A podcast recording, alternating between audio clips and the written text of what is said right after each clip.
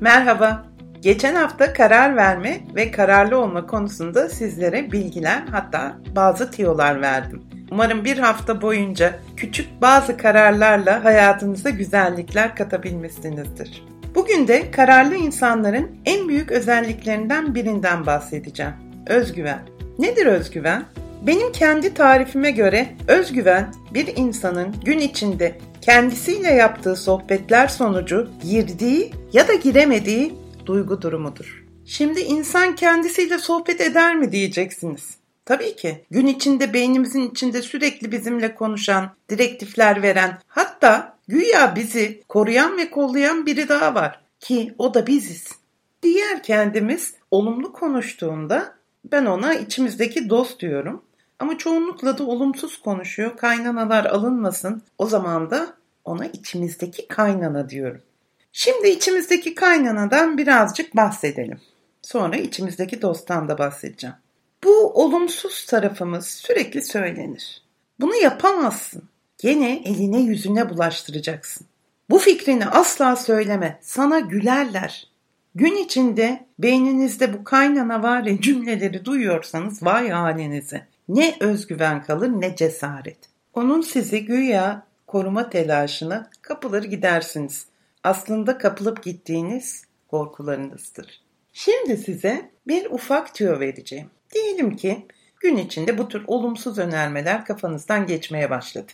Yapamazsın, sana gülerler, bunu yapmak zorundasın gibi gibi. Hemen sorgulayın. Yapamayacağım nereden biliyorsun? Gülerlerse ne olur ki? Peki yapmazsam ne olacak?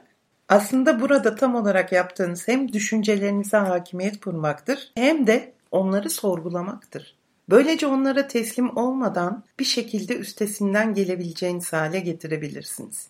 Kendinizden aldığınız cevaplara dikkat edin. Çoğu çocukluk döneminden kalma yanlış inançlardır. Ki çocuklukta doğru inançların oluştuğu dönem 3 ve 8 yaş arasıdır. Bu yaşlarda çoğumuz ailemizden ya da öğretmenlerimizden, arkadaşlarımızdan duyduğumuz bazı konuları kendi inançlarımız haline getiriyoruz. Nasıl mı? Mesela sana gülerler düşüncesi.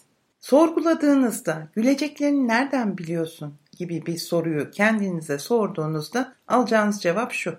Sen ilkokulda sözlüğe kalktığında o kadar saçmalamıştın ki sınıftaki herkes sana güldü. Bu konuda düşünün ki beyniniz yıllar öncesinin izini hala taşıyor. Çoğunun başının derdi olan kalabalık önünde konuşma yapma korkusunun dibinde bile bu tür olumsuz anılar yatıyor. Ve bizler yıllar önce yaşadığımız ve belki de sadece bir kez başımıza gelen bir olumsuzluğun izlerini yıllarca hayatımıza yansıtabiliyoruz. Bu da özgüvenimizi yerle bir edebiliyor ve belki de hayatımız boyunca başaracağımız çoğu şeyi yapmaktan bizi alıkoyuyor. Ne demiştik? Olumsuz inançlar, özgüveni olumsuz etkileyen konular en çok 3 ile 8 yaş arasında çocuğa nakşediliyor. Yani çocuklukta yaşadığımız çeşitli olaylar bugünkü olumsuz inançlarımızı ortaya çıkarıyor. Şöyle bir örnek vereyim size. Diyelim ki düşünceniz masanın üstü olsun. Yani ben başarısızım düşüncesi. Ve bu masanın üst tarafı olsun. Peki bunun inanç haline gelmesi nasıl oluyor? Bu masaya ayaklar takarak oluyor. Başarısızım düşüncesi bir şekilde beyninizde yer etti. Diyelim ki anneniz sen başarısızsın dedi. O düşünceye yani o masanın üstüne bir ayak taktı. Arkadaşınız ya bunu da başaramadın dedi bir ayak daha takıldı. Öğretmeniniz aman Allah'ım gene başaramadın diye kızdı size. E üçüncü ayak da takıldı ve diyelim ki daha ileriki yıllarda da bir konuda istediğiniz başarıyı gösteremediniz. Belli bir kesim tarafından başarısız ilan edildiniz. Hop dördüncü ayakta geldi. Ne oldu? Artık o düşünce yere sağlam basan bir masa oldu. Peki bunun tam tersi olsaydı? Yani kişi kendiyle ilgili ben çok akıllıyım, çok zekiyim diye düşünseydi ve bu düşünceye arkadaşları, öğretmenleri, ailesi, daha sonra karşısına çıktığı belli bir topluluk ayaklar taksaydı nasıl bir inanç oluşturacaktı? Ben çok akıllıyım, çok zekiyim. Sizin de anladığınız gibi aslında bütün hareket noktamız düşünceler. Kendimizle ettiğimiz sohbetler. Ben çok akıllıyım diyen de sizsiniz.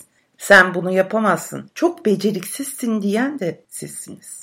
Demek ki bu sohbetlerde kendimize dost olmayı öğrenmeliyiz. Kendimize güzel şeyler, güzel önermeler, güzel düşünceler sunmayı öğrenmeliyiz. Ben hep şunu derim. İçimizdeki kaynanavari konuşan bir iç sesiniz olsun ve sürekli sizi yapmak istediklerinizden alıkoysun. Hiç düşündünüz mü? Size sürekli yapamazsın, edemezsin, gidemezsin diyen bir dostunuz olur muydu hayatınız boyunca? Öyle bir insan etrafınızda olsaydı onunla arkadaş olur muydunuz? Tabii ki olmazdınız. Tabii ki böyle bir insanı hayatınıza sokmazdınız.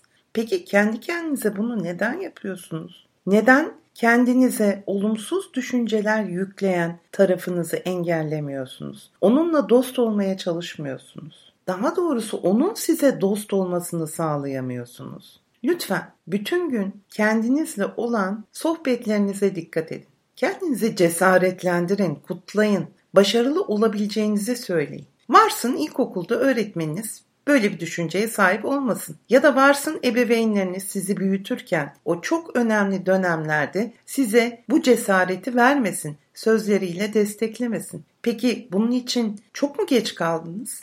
Hiçbir zaman hiçbir şey için çok geç değil.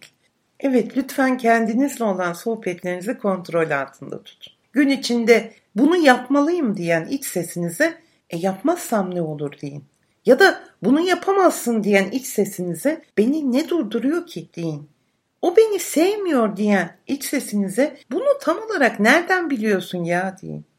Kimse bana yardım etmez. Ben hep çaresiz bir başına böyle mücadele etmek zorundayım diyen bir iç sesiniz varsa hadi ya kimse mi? Aa hiç kimse mi diye müdahale edin. Olumsuz düşünce altyapınızı kontrol altına alın. İpler sizin elinizde olsun, o içinizdeki kaynananın değil. Kendinize dostane önerilerde bulunun. Her şeyi yapabilirsiniz. Her zaman bir olasılık var. Seçenekleriniz o kadar bol ki. Farkında mısınız? Bunu engelleyen sadece sizsiniz. Ve engelleyen sadece içinizdeki kaynana. Onunla da dost olmayı becerirseniz içinizdeki dostu ve çok önemli bir dostu kazanırsınız. Evet, bugün özgüvenle ilgili size çeşitli açıklamalar yaptım. Umarım bu hafta boyunca içinizdeki kaynanayla bir şekilde dost olmayı becerirsiniz. Ya da içinizde duyduğunuz o dost sesle daha sıkı fıkı olarak büyük adımlar atmaya karar verirsiniz.